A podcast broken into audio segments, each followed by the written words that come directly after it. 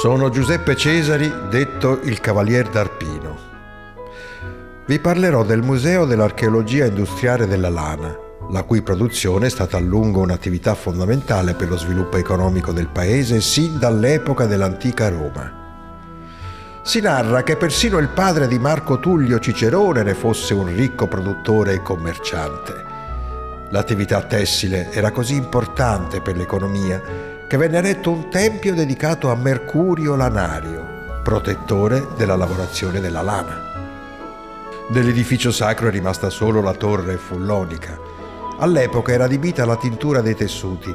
Oggi è il campanile della chiesa di Santa Maria Assunta, costruita sulle rovine del tempio. Nel 1583 i duchi Boncompagni assunsero il controllo di Arpino e proseguirono la tradizione laniera del paese nel 1700, grazie all'avvento di nuove tecnologie, la lavorazione della lana, fino a quel momento praticata artigianalmente in casa dalle donne, si trasformò in una vera e propria attività industriale, fino ad impiegare circa la metà della popolazione cittadina.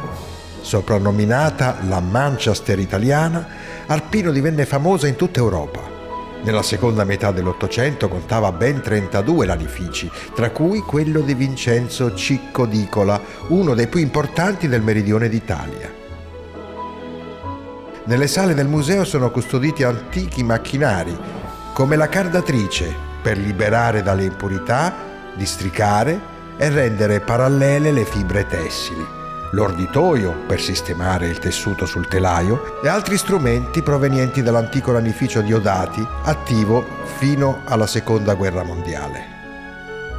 Il museo racconta attraverso documenti storici e iconografici il mondo prospero e operoso di quegli anni d'oro, così da far rivivere atmosfere e avvenimenti di un'epoca svanita tra le pieghe del tempo.